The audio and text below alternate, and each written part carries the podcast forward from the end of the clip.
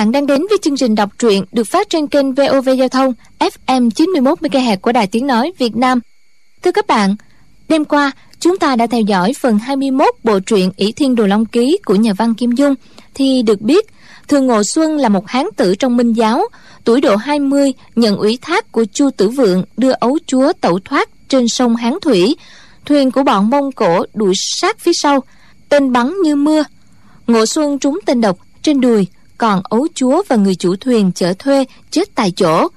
Trương tam phong liền ra tay nghĩa hiệp. Lão cứu thường ngộ xuân và chu chỉ nhược là con gái của chủ thuyền về thuyền của mình, đồng thời đánh tan quân mông cổ kia.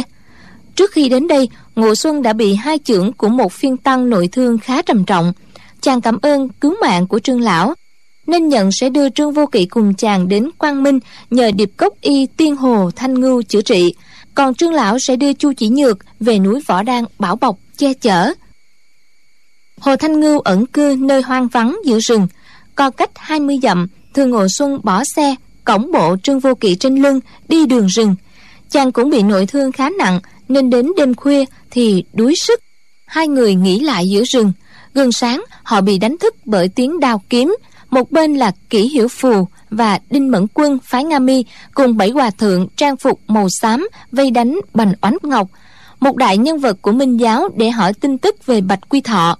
Nhưng mảnh hổ nan địch quần hồ, số đông kia lại dùng ám khí và kỹ xảo để tấn công.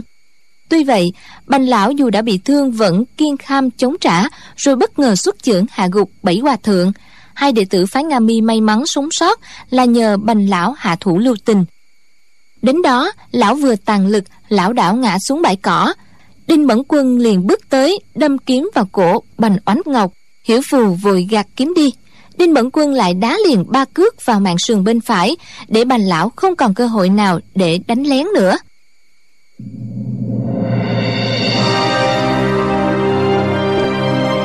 Ỷ thiên đồ long ký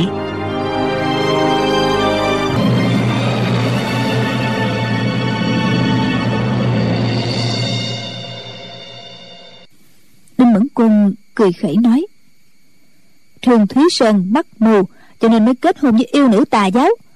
Cái đó gọi là tự hạ thấp mình, có gì mà đáng nói theo. Phái võ đàn của y, kỷ hữu phù ngắt lời, sư tỷ.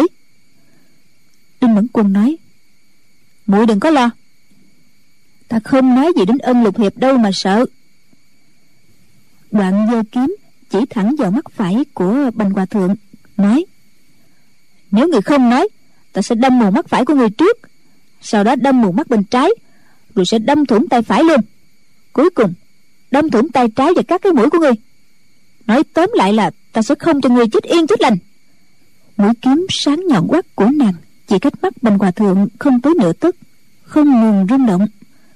Bình hòa thượng dương to đôi mắt, thản nhiên nói ta vốn ngưỡng mộ diệt tuyệt sư thái phái nga mì." Hành sự tàn ác hiểm độc. Này thấy đệ tử của bà ta cũng chẳng khác bao nhiêu. Bành oánh ngọc đã rơi vào tay cô nương. Cô nương cứ việc thực thi kiệt tác của phái nga mi xem sao. Đinh mẫn quân lông mày dựng ngược lên. Quát thằng trọc chết tôi, người dám làm nhục sư môn ta này!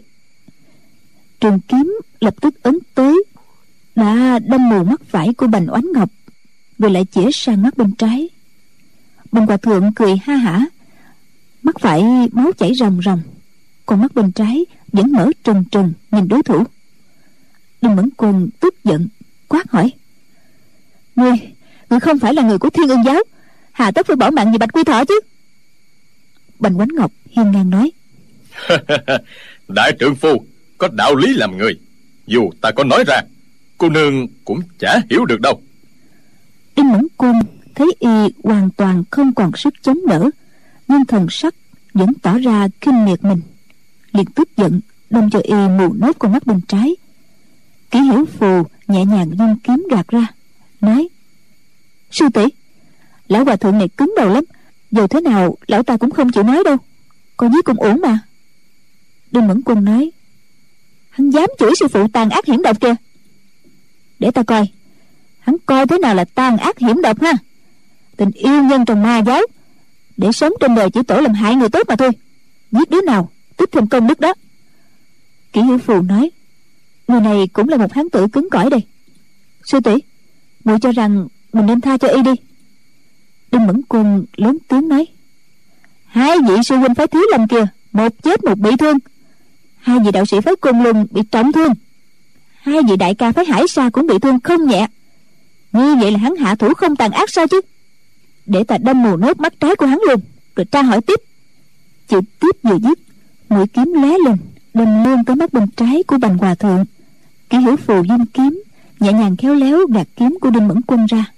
Nói, sư tỷ, người này đã không còn sức chống đỡ nữa rồi. Nếu mà đã thương y á, chuyện này lan ra trong giang hồ. Không hay ho gì cho danh tiếng của phái nga mi chúng ta đâu. Đinh mẫn quân trợn mắt lên, quát, tránh ra đi đừng có xen vào việc của ta. Kỷ hiếu phù nói, sư tỷ, sư đinh mẫn quân nói, ngươi đã gọi ta là sư tỷ rồi, thì hãy dâng lời ta chứ, đừng có lắm lời nữa. Kỳ hiếu phù đáp vâng ạ. Trường kiếm của đinh mẫn quân lại rung rung, đâm mạnh tới mắt bên trái của bành hòa thượng. Lần này tăng thêm ba phần kinh lực nữa. Kỷ hiểu phù không nỡ lòng, lại đưa kiếm gạt ra.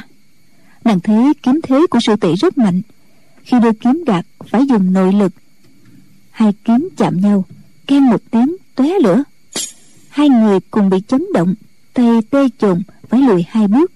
Đinh mẫn quân cả giận, hét to. Ngươi năm lần bảy lượt che chở cho tên yêu tăng ma giáo. Rốt cuộc là có ý gì đây? Kỷ hiểu phù nói. Ủa chỉ khuyên sư tỷ đừng có hành hạ y. Muốn y nói ra chỗ giấu bạch quy thọ, cứ từ từ mà hỏi cũng được mà. Nhưng mẫn quân cười khẩy, nói đừng tưởng ta không biết bụng dạ của ngươi nha. Ngươi cứ tự hỏi lòng đi thì biết. Tại sao ân lục hiệp phải võ đàn mấy lần dục ngươi thành hôn, ngươi toàn diện cớ trì quản? Ngay cả khi cha ngươi hối thúc, ngươi thà bỏ nhà đi, chứ không nghe lời. Kỷ hiểu phù nói, việc riêng của tiểu muội đâu có liên quan gì tới chuyện này. Tại sao sư tỷ lại gắn hai chuyện làm một chứ? Đinh mẫn quân nói, mọi người ai cũng thừa biết hết rồi. Có điều là trước mắt người ngoài thì không dạch áo cho người xem lưng ngươi là kẻ thân ở phái nga mi, mà lòng theo ma giáo. Kỷ hiểu phù mặt tái nhợt, run run nói, tiểu muội luôn kính trọng sư tỷ, chưa bao giờ dám đắc tội hết. Tại sao hôm nay sư tỷ lại làm nhục tiểu muội chứ? Đinh mẫn quân nói, được, nếu lòng dạ ngươi không phải hướng về ma giáo á, ngươi hãy đâm mù mắt trái của hắn ta đi, để ta coi. Kỷ hữu phù nói, bản môn từ khi tiểu đông tà quách tổ sư sáng phái cho tới nay số đồng môn không xuất gia, làm ni cô, hoặc không chịu lấy chồng. Thật ra có rất nhiều người mà. Tiểu muội không xuất giá cũng là chuyện bình thường. Tại sao sư tỷ cứ nhất quyết ép buộc tiểu muội? Đinh mẫn cung lạnh lùng đáp. Ta không muốn nghe người nói chuyện giờ dĩnh. Người không đâm mù mắt hắn ta ta sẽ nói toạc ra chuyện của người cho mọi người cùng biết đó. Kỷ hiểu phù dịu giọng nói. Sư tỷ à sư tỷ hãy niệm tình đồng môn, đừng có bước bách tiểu muội nữa đinh mẫn côn cười nói, thà còn bất người việc gì khó đâu. Sư phụ á, sao chúng ta đi nghe ngóng tin tức của kim mao sư dương? Lão hòa thượng kia là manh mối duy nhất. Hắn đã chẳng tiết lộ sự thật, lại còn sát thương bao nhiêu đồng bạn. Ta đâm mù mắt phải của hắn, ngươi đâm mù mắt trái của hắn. Như vậy là hợp lẽ công bằng trong trời đất rồi. Tại sao ngươi không động thủ chứ? Kỷ hữu phù nói nhỏ y đối với hai ta đã lưu tình khi ra tay ban nãy rồi. Hai chúng ta cũng không nên cạn tàu ráo máng chứ. Tiểu muội yếu lòng, không nỡ ra tay. Đoạn tra kiếm vào vỏ. Đinh mẫn quân cười nói, người yếu lòng ha sư phụ thường khen người kiếm pháp hiểm độc, tính nết cương nghị, giống sư phụ nhất. Vẫn có ý truyền y bác cho người, làm sao lại bảo là người yếu lòng chứ? Sư tỷ, sư muội lời qua tiếng lại người ngoài nghe chả hiểu như thế nào. Lúc này mới đoán ra. Vậy là diệt tuyệt sư thái chuyển môn với nam mi rất quý mến kỹ hiểu phù, có ý truyền y bác cho nàng. Đinh mẫn côn trong lòng đố kỵ, lần này không rõ đã nắm được bí mật gì của sư muội, cho nên tính lôi ra nói xấu trước mặt mọi người. Trương vô kỵ vốn cảm kích về tấm lòng quan hoài thân thiết của kỹ hiểu phù đối với cậu năm trước, chỉ hận không thể nhảy ra cho đinh mẫn quân dạy cái tác tay chỉ nghe đinh mẫn quân nói tiếp, kỹ sư muội, ta hỏi ngươi nè, hôm sư phụ triệu tập hết thảy đệ tử bản môn trên nga mi kim đỉnh, truyền thụ hai pho kiếm pháp là diệt kiếm và tuyệt kiếm, do lão nhân già sáng tạo, tại sao ngươi không tới, khiến cho lão nhân già nổi cơn lôi đình vậy? Kỳ hiểu phù nói tiểu muội ở cam châu đột nhiên bị bệnh, không đi lại được. Việc đó tiểu muội đã bẩm rõ với sư phụ rồi tại sao bỗng dưng sư tỷ lại tra vấn nữa? Y mẫn côn lại cười khẩy. Chuyện đó, ngươi lừa dối được sư phụ, chứ làm sao mà che mắt ta nổi? Ta còn một câu nữa nè. Nếu ngươi chịu đâm mù mắt gã hòa thượng kia, ta sẽ không truy vấn ngươi nữa. Kỷ hiểu phù cúi đầu không trả lời. Trong lòng có điều khó nghĩ, chỉ nói nhỏ. Sư tỷ không còn nghĩ gì đến tình nghĩa đồng môn học nghệ giữa chúng ta nữa sao? Đinh mẫn quân hỏi. Người có đâm không? Kỷ hiểu phù nói. Sư tỷ cứ yên tâm đi. Dù sư phụ có muốn truyền y bác cho tiểu muội tiểu muội cũng nhất định không nhận đâu. Đinh mẫn quân nổi giận, nói. Giỏi! Người nói như vậy, chẳng quá ra là ta ta ghen tức với ngươi à. Ta có điểm nào không bằng ngươi, mà phải để cho ngươi nhường cho kia chứ. Ngươi có đâm hay là không, thì báo. Kỷ hiểu phù nói giả dụ như tiểu muội làm điều gì sai trái, sư tỷ có trách phạt, tiểu muội cũng không dám trái lời. Ở đây có các bằng hữu môn phái khác, sư tỷ cứ một mực bức bách muội. Nói tới đó, nàng ngạn ngào ứa nước mắt. Đinh mẫn quân cười khẩy. Ngươi đừng có giả bộ đáng thương nữa đi. Trong bụng không biết người đang đũa thầm ta những gì nữa. Năm đó ở cam châu, không nhớ là ba hay bốn năm trước nữa, ta nhớ không rõ. Chứ ngươi thì sao mà không nhớ việc của chính mình chứ?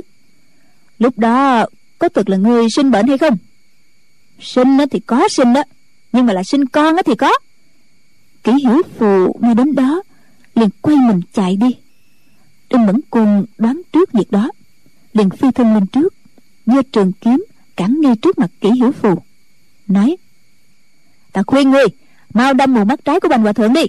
Nếu không, ta sẽ hỏi cha của đứa bé đó là ai đó. Sẽ hỏi vì sao ngươi là đệ tử danh môn chính phái, lại đi che chở cho yêu tăng của ma giáo. Kỷ hiểu phù ấp úng, nói, sư tỷ, hãy để cho muội đi đi. Đinh mẫn cung chỉ kiếm vào ngực của nàng, nói to, ta hỏi ngươi ngươi đem đứa bé đó đi. Ngươi ở đâu? Ngươi là hôn thê của ân lục hiệp, phái võ đăng. Tại sao lại sinh con với người khác chứ? Câu nói trắng trợn đó vang bên tai mọi người như tiếng sấm. Trương vô kỵ trong lòng quan mang. Kỹ cô nương là người tốt sao lại đối xử không phải với ân lục túc như thế? Chuyện tình cảm trai gái dĩ nhiên cậu chưa hiểu biết đã đành. Nhưng còn mấy người kia như thường ngộ xuân bằng hòa thượng đạo sĩ râu dài của phái cung linh ai ai cũng kinh ngạc. Kỷ hữu phù tái mặt chạy bổ về phía trước. Đinh mẫn cung đột nhiên hạ sát thủ đâm một kiếm vào cánh tay bên phải của sư muội. Sâu tận xương kỷ hữu phù bị thương không nhẹ, hết nhịn nổi. Tay trái rút kiếm ra, nói, sư tỷ, nếu sư tỷ còn bức bách muội nữa, muội sẽ không nể nang gì nữa. Đinh mẫn cung biết rằng hôm nay đã nói toạc bí mật của kỷ hiểu phụ ra, làm cho sư muội bé mặt. Sư muội sẽ giết nàng để bịt miệng. Võ công của nàng ta không bằng sư muội tính mạng sẽ gặp nguy hiểm. Cho nên đã thừa cơ đâm trước vào tay phải của sư muội. Bây giờ lại nghe sư muội nói như vậy. Y thị bèn sử chiều nguyệt lạc tây sơn, đâm thẳng vào bụng dưới của sư muội. Kỷ hiểu phù tay phải quá đau đớn. Thấy sư tỷ sử chiêu thứ hai, không chút dung tình, thì lập tức tay trái dùng kiếm đánh trả một chiêu. Hai người biết rõ kiếm pháp của nhau. Công và thủ đều rất nghiêm mật cũng hết sức kịch liệt. Những người khác đều đã bị thương không cách gì khuyên giải cũng không giúp cho bên nào. Chỉ dương mắt nhìn thầm thán phục. Phái nga mì là một trong bốn đại môn phái võ học hiện thời kiếm thuật quả nhiên cao minh danh bất hư truyền. Vết thương ở cánh tay phải của kỷ hiểu phù chảy máu ròng ròng càng đấu máu chảy càng mạnh.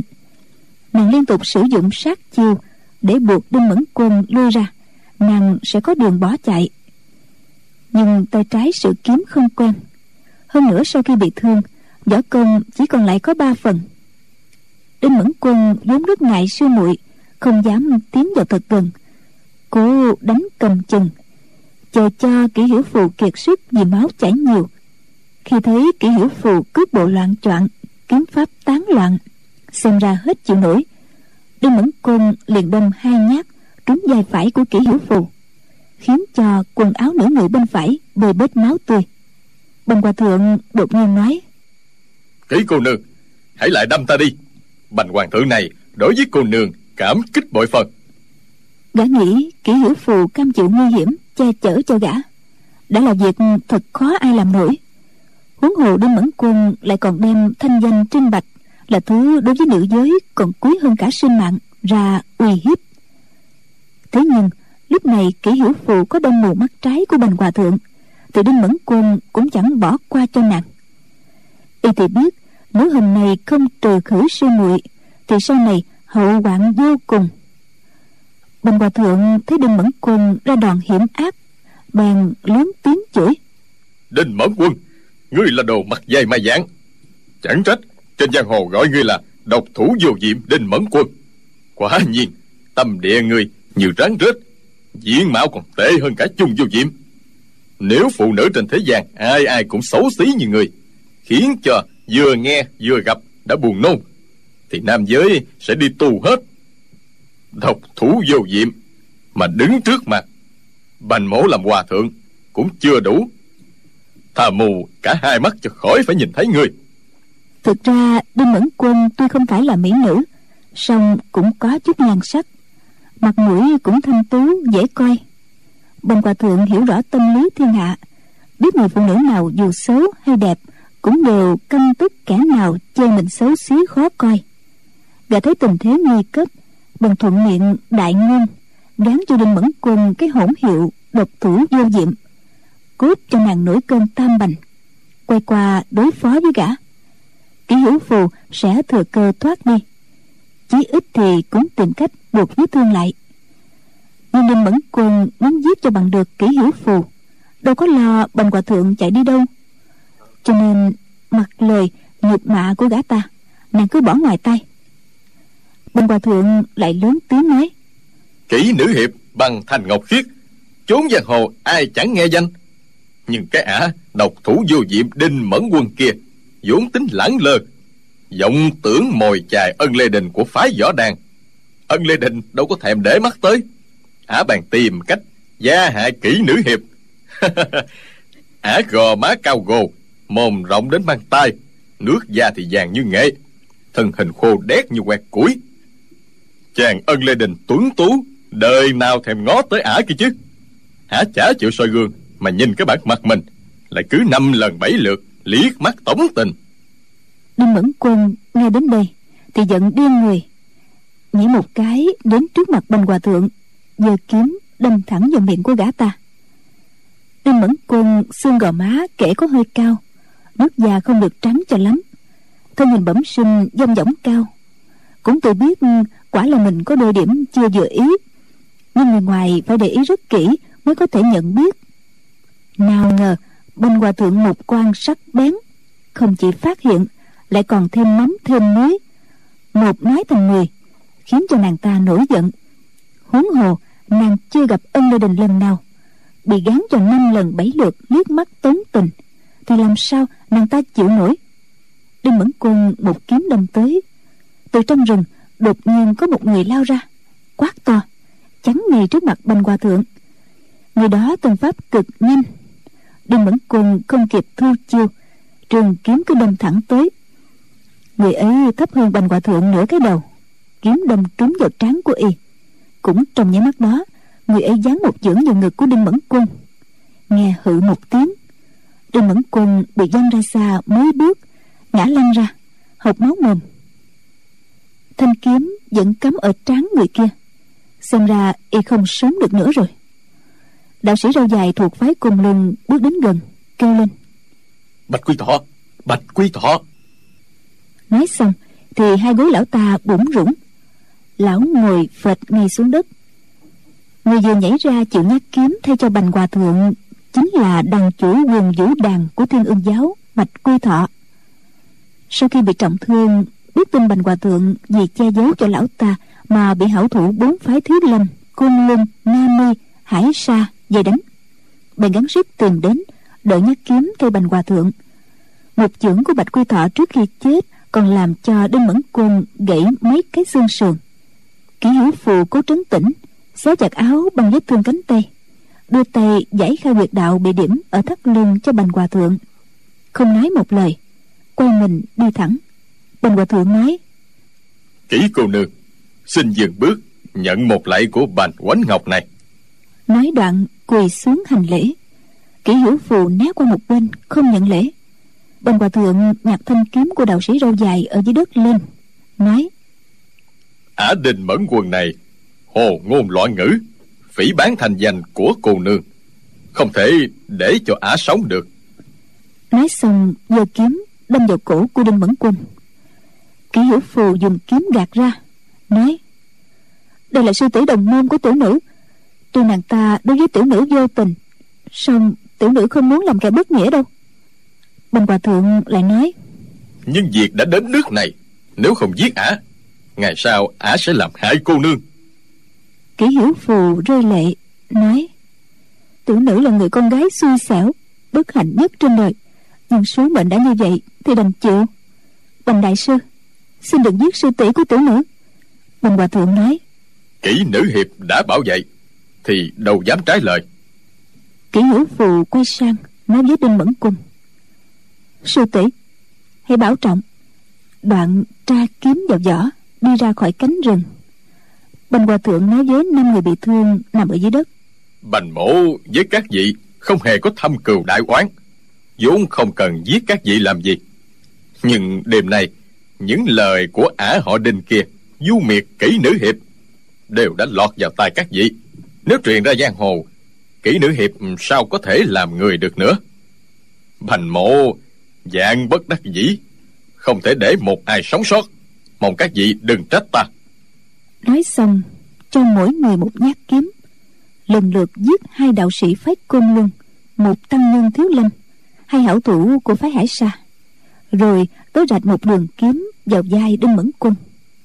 Nàng ta sợ hết hồn, nhưng bị trọng thương không chống cự được.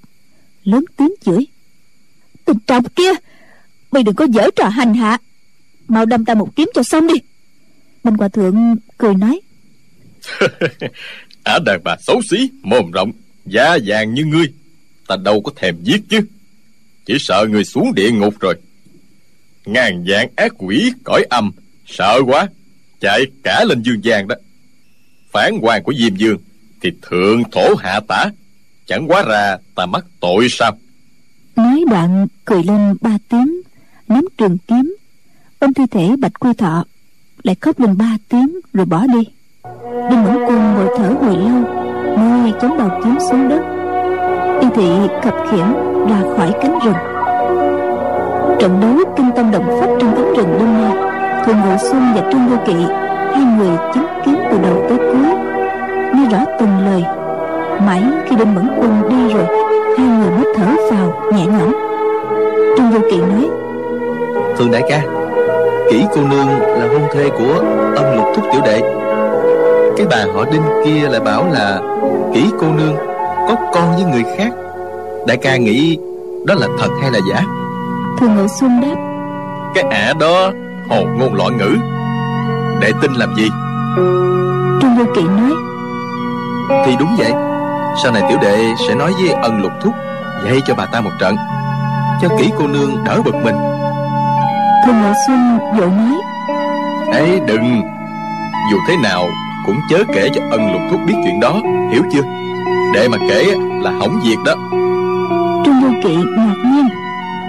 Nhưng mà vì sao? Thường ngộ xuân đáp. Những lời lẽ khó nghe như thế đệ chẳng nên nói cho bất cứ ai biết hết vô kỵ tù hử lát sau lại hỏi. Thường đại ca đại ca sợ rằng chuyện đó có thật phải không? Thường ngộ xuân thở dài. Hay huynh cũng chả có biết nữa. Khi trời sáng thường ngộ xuân đứng lên cổng trương vô kỵ hăng hái đi tiếp. Y nghỉ ngơi được nửa đêm tinh thần cũng đã phục hồi bước đi nhẹ nhàng hơn nhiều. Còn mấy dặm gặp một con đường lớn. Thường ngộ xuân nghĩ thầm. Hồ sư bá ẩn cư ở hồ điệp cốc là nơi quan vắng. Sao lại có đường lớn thế này? Hay là mình lạc đường rồi? Đang định tìm thổ dân hỏi thăm bỗng nghe tiếng gió ngựa dồn dập. Bốn tên lính mông cổ tay cầm trường đao phi ngựa tới hét to. Mau lên mau lên! Chúng tới sau lưng thượng ngộ xuân. Giờ đào nhí nhứ xua về phía trước. Thượng ngộ xuân thầm kêu khổ. Không ngờ hôm nay rơi vào miệng cọp lại còn để trương vô kỵ chết theo nữa. Lúc này y đã mất hết võ công. Dù với một tên lính tầm thường y cũng không chống cự nổi. Đành phải bước đi. Chỉ thấy bách tính lục tục kéo ra con đường lớn. Đều bị cung nguyên dồn như lùa sút giật thường ngộ xuân chợt có hy vọng thì ra bọn thác tử đang lùa dân chứ không phải định bắt ta. Y bàn đi cùng đoàn người đến một ngã ba thấy một viên quan quân mông cổ ngồi trên lưng ngựa chỉ huy sáu bảy chục tên lính tên nào cũng lâm lâm đại đao dân chúng đi qua chỗ diêm quan đều phải quỳ xuống khấu đầu. Một gã người hán làm thông dịch quát. Họ gì? Người dân trả lời xong tên lính đứng cạnh đá vào mông hoặc tát tay người dân vội vàng chạy đi. Một người dân nói họ trương tên lính liền giữ lại bắt đứng sang một bên. Có người dân trong giỏ có con dao thái rau muốn mua ở chợ cũng bị bắt đứng sang một bên. Trương vô kỵ thấy tình thế có điều bất ổn ghé tay thường ngộ xuân nói nhỏ. Thường đại ca hay giả giờ dấp ngã lăn qua một bên mà dứt cây đao đi. Thường ngộ xuân dở lẽ lập tức hai chân khuỵu xuống lăn luôn vào đám cỏ dày bỏ cây bồi đao lại giả bộ suýt xoa cập khiển tới trước mặt nhân quan. Cả thông dịch người hán quát lên. Đồ ngọi không hiểu quy củ gì hết. Thấy quan lớn còn chưa khấu đầu hả? Thường ngộ xuân nghĩ tới toàn gia của chủ cũ y là chu tử dượng bị quân mông cổ sát hại. Lúc này thà chết chứ không chịu lại viên quan. Một tên lính nguyên thấy y cứng đầu bèn đá vào khoeo chân khiến cho y đứng không vững phải khuỵu xuống. Gã thông dịch lại quát lên. Họ gì? Thường ngộ xuân chưa kịp đáp trương du kỵ nói thay. Họ tả đây là trưởng huynh của tôi. Tên lính nguyên đá đít thường ngộ xuân một cái quát. Xéo cho mau. Thường ngộ xuân cá giận đứng dậy ngầm thề. Trong đời ta nếu không đánh đuổi bọn thác tử về sa mạc phương bắc thường ngộ xuân này không kể là người. Y cổng trương du kỵ lên, đi dội về phía bắc. Mới được vài chục bước, bỗng nghe có tiếng kêu rú thảm thiết sau lưng. Mảnh lại, thấy hơn chục người dân bị bắt đứng sang một bên ban nãy đã nằm chết ngổn ngang ở dưới đất. Đầu một nơi, thân một nẻo. Thời kỳ này triều chính bạo ngược, bách tính nổi dậy chống đối khá nhiều. Đại thần mông cổ tính giết hết người hán, nhưng không giết xuể thái sư ba diên đương triều lại ban hành một cái lệnh là giết sạch những người hán nào mang năm họ trương dương lưu, lý, triệu. Người hán thì bốn họ, trương dương lưu, lý là đông nhất. Còn họ triệu là hoàng tộc triệu tống. Giết hết người của năm họ đó, nguyên khí của hán tộc sẽ bị tổn thất nặng nề. Sau đó, số người thuộc các họ đó đều đầu hàng làm quan cho trường nguyên cũng không ít. Có đại thần mông cổ khuyến cáo hoàng đế mới bãi bỏ cái lệnh giết chóc quái gở kia. Nhưng số dân đen chết vì lệnh đó đã không biết bao nhiêu mà kể.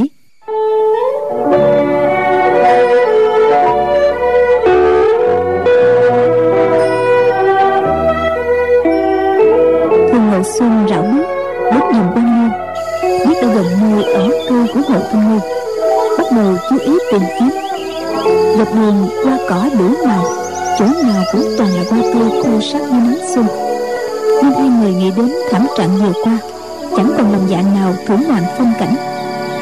Đi qua mấy chỗ quẹo thấy trước mặt là vách núi, đường đã hết rồi. Đang ngơ ngác, chưa biết đi đâu, thì có lũ bướm từ các cánh hoa bay ra. Trương vô kỵ nói, nơi đó nếu gọi là hồ điệp cốc, thì mình cứ theo lũ bướm này mà đi xem sao thường ngộ xuân nói. Ừ đúng lắm. Liền đi vào rừng hoa. Qua rừng hoa thấy trước mặt có một con đường mòn. Đi thêm quãng nữa. Thấy bướm mỗi lúc một nhiều. Đủ các màu đen trắng vàng xanh đỏ tím dập dìu. Lũ bướm không hề sợ đậu cá lên đầu vai và tay hai người. Hai người biết đã tới hồ điệp cốc được vui mừng trương vô kỵ nói để tiểu đệ đi chậm chậm được rồi. Thương ngộ xuân đặt cậu xuống đất. Đến quá trưa thấy một dòng suối trong xanh chảy lượn lờ quanh bảy tám gian nhà tranh. Trước sau mỗi nhà đều có vườn trồng đủ loại hoa cỏ. Thương ngộ xuân nói đến rồi. Đây chính là vườn thuốc của hồ sư bá y đến trước căn nhà tranh lớn tiếng gọi giọng rất cung kính. Đệ tử thường ngộ xuân khấu kiến hồ sư bá lát sau từ trong nhà có một tiểu đồng bước ra nói mời vào. Thường ngộ xuân dắt trương vô kỵ đi vào. Thấy một vị trung niên thần thanh cốt túi đang đứng nhìn một tiểu đồng khác quạt lò sắc thuốc. Trong nhà sực nước mùi dược thảo. Thường ngộ xuân quỳ xuống khấu đầu nói kính chào hồ sư bá. Trương vô kỵ nghĩ thầm người này chắc là điệp cốc y tiên hồ thanh ngưu đây. Bèn cũng hành lễ nói. Chào hồ tiên sinh. Hồ thanh ngưu gật gật đầu với thường ngộ xuân nói. Việc của chu tử dượng ta đã biết cả. Âu cũng là cái số. Bọn thác tử khí giận chưa tuyệt bổn giáo thì chưa đến thời kỳ quan đại.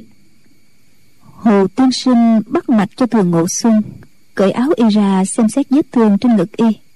Rồi nói người trúng phải tiệt tâm trưởng của phiên tăng. Lẽ ra cũng không sao. Nhưng vì sau khi trúng trưởng lại tốn quá nhiều sức lực hàng độc công tâm trị cho khỏi tốn nhiều công phu đó. Đoạn chỉ trương vô kỵ hỏi còn thằng bé này là ai? Thường ngộ xuân nói sư bá y tên là trương vô kỵ con của trương ngũ hiệp phái võ đan. Hồ thanh ngư ngạc nhiên mà có vẻ tức giận lắm.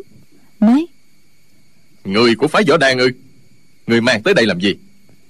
Thường ngộ xuân liền đem chuyện y đưa con của chu tử dượng đào tẩu ra sao bị quân binh mông cổ vây bắt được trương tam phong giải cứu như thế nào? Kể tỉ mỉ cho hồ thanh ngư nghe cuối cùng nói. Đệ tử được thái sư phụ y cứu mạng nay khẩn cầu sư bá phá lệ cứu y một lần. Nhưng hồ thanh ngư lại lạnh lùng nói. Người khẳng khái cũng biết báo đáp ân tình kia đó. Trương tam phong cứu người chứ có phải cứu ta đâu. Người đã thấy ta phá lệ bao giờ chưa? Thường ngộ xuân quỳ xuống đất liên tiếp đập đầu nói. Sư bá phụ thân của vô kỵ vì không bán rẻ bằng hữu cam nguyện tự dẫn là một hảo hán lừng lẫy tiếng tâm. Hồ thanh ngư cười khẩy. Hảo hán ư? Thiên hạ đầy rẫy hảo hán. Ta làm sao mà chữa bệnh cho mọi hảo hán kia chứ? Y không phải là người của phái võ đàn thì còn được chứ đã thuộc danh môn chính phái. Sao lại còn đến cầu xin kẻ tà ma ngoại đạo như ta chữa trị thường ngộ xuân nói. Mẫu thân của vô kỵ là con của bạch mi ân dương giáo chủ. Y có một nửa là người của bổn giáo. Hồ thanh ngư nghe như vậy lòng cũng thấy dịu lại gật đầu. À người đứng dậy đi. Nếu y là cháu ngoại của bạch mi ân dương thiên ân giáo thì lại là chuyện khác. Rồi tới trước mặt trương vô kỵ ôm tồn nói. Này cháu từ trước tới nay ta vẫn có cái lệ nhất quyết là không chữa trị cho những ai xưng là nghĩa hiệp, dành một chính phái. Mẹ cháu là người trong bổn giáo, chữa trị cho cháu không phải là phá lệ. Ông ngoại cháu bạch mi ân dương vốn là một trong tứ đại hộ pháp của minh giáo. Sau ông ấy sáng lập thiên ân giáo vì bất hòa với các huynh đệ, chứ không phải phản lại minh giáo? Cũng coi như một chi phái của minh giáo cháu phải đáp ứng một điều sau khi được chữa khỏi. Cháu phải về với ông ngoại bạch mi ân dương ân giáo chủ của cháu. Từ khi nhập thiên ân giáo ừ, sẽ không còn là đệ tử của phái võ đàn nữa. Trương du kỵ chưa kịp trả lời thường ngộ xuân đã nói sư bá không được đâu. Trương tam phong trương chân nhân có nói trước với đệ tử là hồ tiên sinh không được ép vô kỵ nhập giáo dù có chữa khỏi bệnh cho nó phái võ đàn cũng không chịu ơn quý giáo. Hồ thanh ngư lông mày dựng ngược cá giận giọng gay gắt. Trương tam phong là cái thái gì chứ? Lão coi thường chúng ta như thế. Tại sao ta phải vì lão mà tốn sức? Nè cháu ý của cháu thế nào? Trương vô kỵ biết rằng âm độc đã lan khắp lục phủ ngũ tạng trong cơ thể. Ngay cả thái sư phụ công lực thâm hậu tới mức đó mà đành bó tay. Mình có sống được hay không? Hoàn toàn do vị thần y này có chịu chữa trị hay là không? Nhưng thái sư phụ lúc chia tay đã dặn dò kỹ rồi. Nhất thiết không được xa chân vào ma giáo. Rơi vào cảnh dạng kiếp không thoát ra được. Tôi chưa biết ma giáo xấu xa tới mức nào. Vì sao mỗi lần nhắc tới ma giáo thái sư phụ và các vị sư bá, sư thúc đều ghét cay, ghét đắng? Nhưng cậu vô cùng tôn kính thái sư phụ tin chắc rằng lời của thái sư phụ nói quyết không sai. Thì cậu nghĩ thầm. Thà hồ tiên sinh không chịu chữa. Hàng độc phát tác. Ta chết đi còn hơn là làm trái lời dạy của thái sư phụ. Thế là cậu nói to. Hồ tiên sinh mẫu thân cháu là đường chủ của thiên ân giáo. Cháu nghĩ rằng thiên ân giáo chắc cũng tốt lắm. Nhưng thái sư phụ từng dặn cháu nhất thiết không được gia nhập ma giáo. Cháu đã hứa rồi ha có thể là trái lời hứa sao? Tiên sinh không chịu trị vết thương cho cháu thì đành vậy. Nếu cháu tham sống sợ chết miễn cưỡng nghe lời tiên sinh thì dù tiên sinh có chữa lành cho cháu trên đời này cũng chỉ thêm một kẻ bất tính bất nghĩa. Phỏng có ích lợi gì? Hồ thanh ngư cười thầm ở trong bụng. Thằng nhóc này huyền hoang làm ra vẻ anh hùng hảo hán. Ta không chữa trị cho người thử xem người có quỳ xuống cầu xin hay không. Quay sang nói với thường ngộ xuân. Nó đã quyết ý không gia nhập bổn giáo. Nè ngộ xuân người hãy bảo nó đi ra. Trong nhà của hồ thanh ngưu ta không thể có kẻ chết vì bệnh được. Thường ngộ xuân vốn biết vị sư bá này tính cố chấp dị thường. Đã nói một thì không thể hai. Đã bảo không chịu chữa có cầu xin cũng vô ích bèn quay sang, nói với trương vô kỵ. Tiểu huynh đệ, minh giáo tuy không đồng đạo với các nhân vật hiệp nghĩa trong danh môn chính phái, nhưng từ thời đại đường đến nay, đời nào trong minh giáo cũng có anh hùng hảo hán. Huống hồ ông ngoại của đệ là giáo chủ thiên ương giáo, mẫu thân của đệ là đường chủ của thiên ương giáo. Đệ hãy nghe lời của hồ sư bá đi. Sau này trương chân nhân có hỏi, để huynh chịu hết cho trương vô kỵ đứng thẳng lên nói thường đại ca đại ca như vậy là đã hết lòng hết dạ. Thái sư phụ của tiểu đệ sẽ không trách gì đại ca đâu. Nói đoạn hiên ngang đi ra cửa luôn. Thường ngộ xuân hoảng sợ vội hỏi đệ đệ định đi đâu? Trương vô kỵ nói nếu tiểu đệ chết ở hồ điệp cốc e sẽ làm hổ danh của điệp cốc y tiên mất. rồi xăm xăm đi ra khỏi nhà. Hồ thanh ngư cười khẩy nói. Kiến tử bất cứu. Hồ thanh ngưu lừng danh thiên hạ. Số kẻ chết ở bên ngoài hồ điệp cốc này đâu phải chỉ có ngươi. Thường ngộ xuân không nghe ông ta nói gì rồi chạy theo bế thớp cậu bé trở vào. Thở hổn hển nói. Hồ sư bá sư bá nhất định không chịu cứu y phải không? Hồ thanh ngư cười đáp. Ngoại hiệu của ta là kiến tử bất cứu ngươi chưa biết hay sao mà còn hỏi? Thường ngộ xuân hỏi. Vậy còn vết thương trên người đệ tử sư bá chịu chữa chứ? Hồ thanh ngư đáp. Không sai. Thường ngộ xuân lại nói. Đệ tử đã hứa với trương chân nhân là sẽ cứu chữa tiểu huynh đệ này. Quyết không thể để cho người trong danh môn chính phái chê rằng đệ tử minh giáo. Nói xong là nuốt lời. Đệ tử không cầu sư bá chữa trị cho mình mà hãy chữa trị cho tiểu huynh đệ này. Hai chúng tôi đổi mạng cho nhau. Sư bá không thiệt gì cả mà. Hồ thanh ngư nghiêm mặt nói. Người trúng phải triệt tâm chưởng thương thế không nhẹ chút nào. Nếu ta chữa trị ngay cho người thì có thể khỏi hẳn. Quả bảy ngày thì chỉ giữ được mạng sống. Chứ võ công thì không thể bảo toàn. 14 ngày sau nếu không có lương y chữa cho thường thế phát ra thì hết cứu. Thường ngộ xuân trả lời. Đó là công lao thấy chết không cứu của sư bá đệ tử chết cũng chẳng oán hận. Trương vô kỵ kêu lên. Cháu không cần tiên sinh cứu cháu không cần tiên sinh cứu. Vừa quay sang nói với thường ngộ xuân. Thường đại ca bộ đại ca nghĩ trương vô kỵ là phần tiểu nhân đê hèn hay sao? Đại ca đem tính mạng của mình đổi mạng tiểu đệ dù tiểu đệ có sống được thì cũng chẳng có thú vị gì nữa. Thường ngộ xuân không muốn tranh cãi? Liền cởi thắt lưng trói trương vô kỵ vào ghế. Trương vô kỵ vội nói đại ca không thả tiểu đệ ra tiểu đệ sẽ chửi cho mà xem. Thấy thường ngộ xuân không thèm lý tới. Trương vô kỵ liền lớn tiếng chửi. Kiến tử bất cứu hồ thanh ngưu tiên sinh đúng là ngu như bò thậm chí không bằng súc sinh.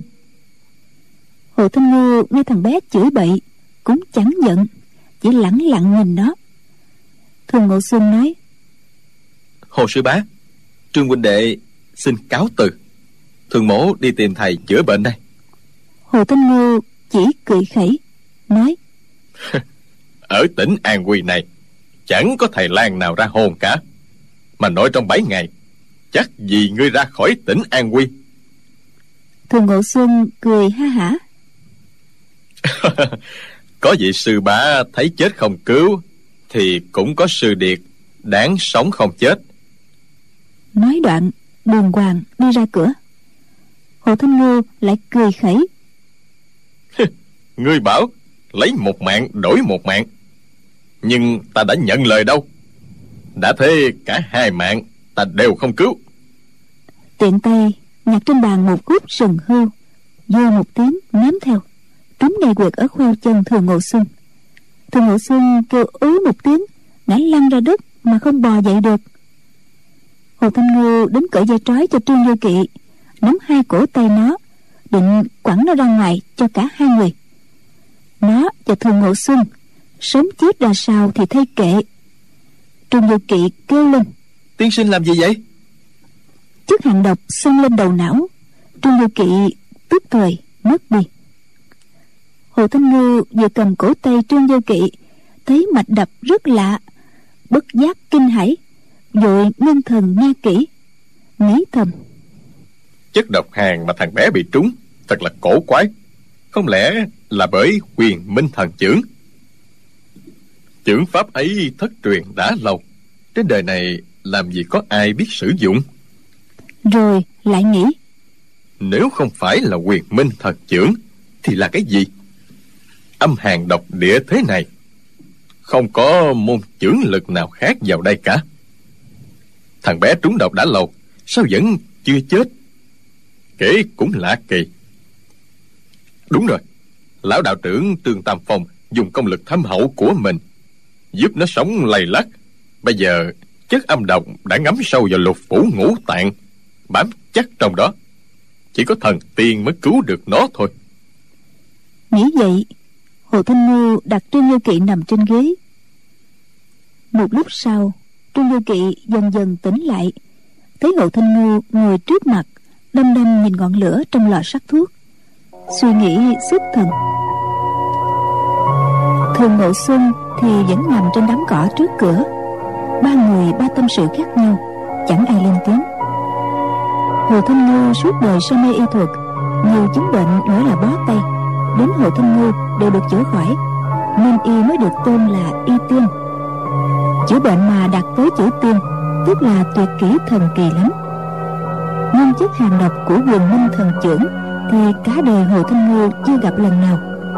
Mà trường hợp này, trúng độc rồi lại dây dưa hàng năm chưa chết. Để ngắm sâu vào lục phủ ngũ tạng thì lại càng chưa từng thấy. Hồ thanh ngư vốn dĩ quyết không chữa trị cho trương vô kỵ nhưng gặp được cái chứng bệnh quái dị khó thấy trong đời này. Thì có khác gì tử đồ gặp rượu ngon? Kẻ háo ăn ngửi thấy mùi thịt nướng làm sao có thể bỏ qua? Nghĩ ngợi hồi lâu cuối cùng hồ thanh ngư tìm ra một cách hay. Ta cứ chữa cho nó khỏi cái đã sao sẽ giết nó đi? Thế nhưng khu trừ chất âm độc đã ngấm sâu vào lục phủ ngũ tạng trương vô kỵ thật chẳng dễ chút nào hồ tinh ngư suy nghĩ hơn hai canh giờ, rồi lấy ra 12 miếng đồng mỏng mảnh, dẫn lực cắm vào các quyệt như quyệt trung cực ở bên dưới đan điền, Quyệt thiên đột ở dưới cổ, Quyệt kiên tĩnh ở vai, tổng cộng 12 chỗ. Quyệt trung cực là nơi giao hội của kinh túc tam âm và mạch nhân Quyệt thiên đột là nơi giao hội của hai mạch âm duy và mạch nhân Quyệt kiên tĩnh là nơi giao hội của các kinh thủ túc thiếu dương. Túc dương minh, mạch dương duy. 12 miếng đồng cấm xong thì thập nhị kinh thường mạch và kỳ kinh bát mạch trong cơ thể trương du kỵ đã được gián cách với nhau.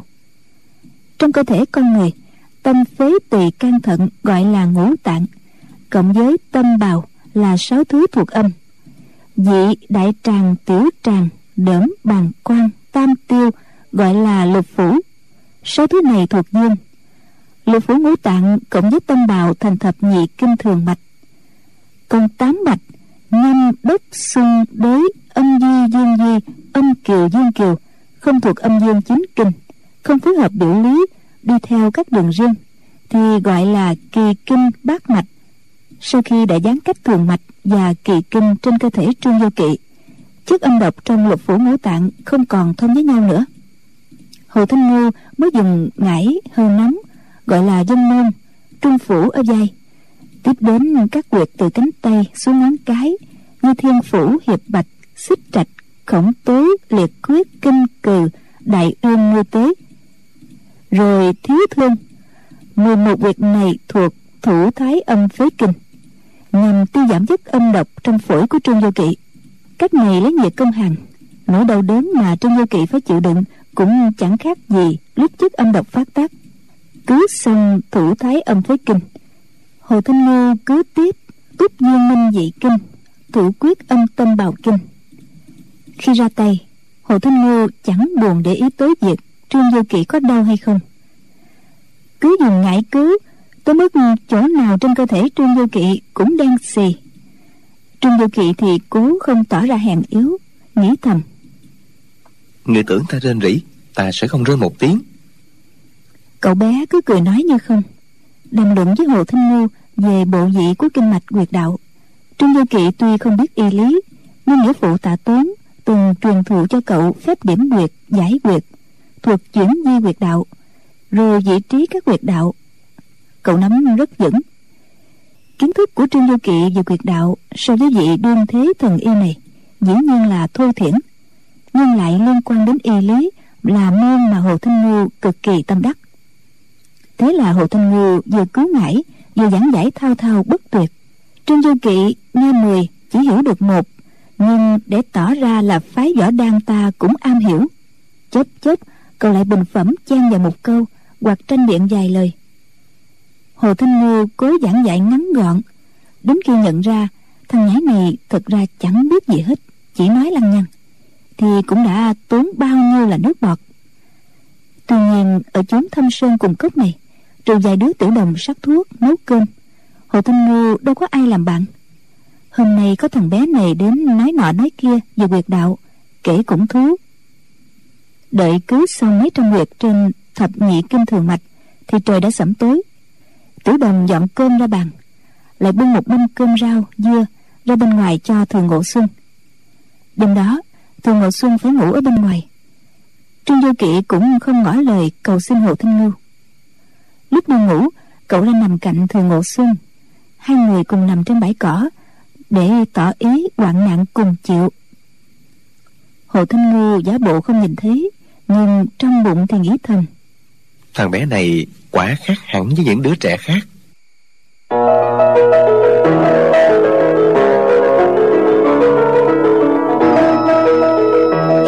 Sao? hồ thanh Lôi lại tốn nửa ngày để cứu các huyệt đạo trên kỳ kinh bát mạch của trương vô kỵ. Cập nhị kinh thường mạch giống như các dòng sông chảy không ngừng nghỉ. Còn kỳ kinh bát mạch thì giống như hồ, như biển, xúc tích tàn trữ. Thành thử việc khu trừ âm độc trong kỳ kinh bát mạch còn khó hơn nhiều. Hồ thanh ngư suy nghĩ, giết một toa thuốc, khước tà phụ chính, bổ hư tả thực, dùng cách lấy độc trị độc trương du kỵ uống xong thang thuốc đó rét run cầm cập nửa ngày. Nhưng sau đó, tinh thần khỏe khoắn hẳn lên. Buổi chiều, hồ thanh Ngô lại chăm cứu cho trương du kỵ. Trương du kỵ cố nói khích, chọc tức, để hồ thanh Ngô chữa bệnh cho thường ngộ xuân. Nhưng y chẳng thèm lý đến, chỉ lạnh lùng nói.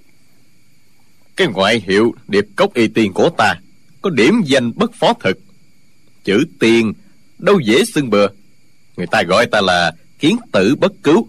Ta lại thích hơn. Lúc này hồ thanh ngư đang châm nguyệt ngũ khu ở giữa hông và đùi của trương vô kỵ. Nguyệt này là nơi giao hội giữa kinh túc thiếu dương và mạch đới bên cạnh thủy đạo cách một tấc năm phân. Trương vô kỵ lại nói mạch đới trên cơ thể con người là kỳ quái nhất. Hồ tiên sinh biết không? Có một số người không có mạch đới. Hồ thanh ngư ngạc nhiên nói.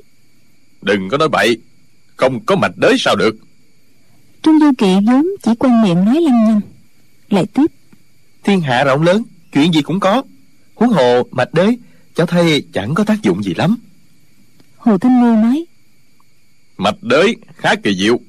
Bảo nó kém tác dụng là sai. Các y sư tầm thường không hiểu được sự kỳ diệu bên trong. Chậm cứu các thuốc không khỏi sai lầm. Ta có viết cuốn để mạch luận. Người lấy ra đọc thì biết. Đoạn hồ thanh ngô vào văn trong, lấy ra một cuốn sách mỏng giấy đa vàng, đưa cho trương vô kỵ. Trương vô kỵ dở trang đầu, thấy có viết, thập nhị kinh và kỳ kinh bát mạch đều đều lưu chuyển lên xuống, riêng mạch đới bắt đầu từ bụng dưới, phía dưới mạng sườn, đi quanh thân mình một vòng, như cái đài thắt lưng. Ba mạch xương nhâm đốc cùng bắt đầu nhưng đi ba hướng khác nhau. Một đốt mà ba ngọn cùng nối với mạch đới. Tiếp đó, bình thuật các sai lầm trong y thư cổ kim. Sách thập tứ kinh phát huy nói, mạch đới chỉ có bốn quyệt sách châm cứu đại thành nói, mạch đới có sáu quyệt thực ra có đến mười quyệt trong đó hai quyệt khi ẩn khi hiện, lúc có lúc không, rất có nhận biết. Trương du kỵ đọc tiếp xuống dưới, tuy không hiểu tinh túy bên trong nhưng cũng biết cuốn sách này kiến thức bất phàm. Bèn đem những chỗ hồ thanh ngư phê bình tiền ngân ra thỉnh giáo. Hồ thanh ngư vừa thích thú vừa châm vừa giải thích. Khi đã dùng kim vàng châm đủ mười quyệt trên mạch đới y mới ngồi nghỉ một lát nói ta đây còn có một bộ tí ngọ châm cứu kinh ghi tất cả những điều tâm quyết của ta. Đoạn vào văn trong mang ra bộ y thư gồm 12 quyển viết tay. Hồ thông ngư biết thằng bé này chưa biết gì về y lý nhưng y ẩn cư đã lâu nơi quan cốc, cũng cảm thấy quá tịch mịch. Những kẻ trước đây tới cầu chữa bệnh tuy rất đông, song ai ai cũng chỉ khen y y thuật như thần. Bao lời nói ấy, hai chục năm nay, ngài đã chán ngấy từ lâu. Thực ra y hãnh diện với người đời không phải là y thuật tin tường, mà là rất nhiều phát hiện về y học mà tiền nhân chưa tìm ra hồ thanh Ngô tự biết những thành tựu đó rất lớn lao. Song chỉ có thể một mình thưởng thức không khỏi tịch mịch. Bây giờ gặp cậu bé thích đọc trước tác của y lờ mờ cảm thấy có người tri kỷ nên đem bộ sách đắc ý ra khoe.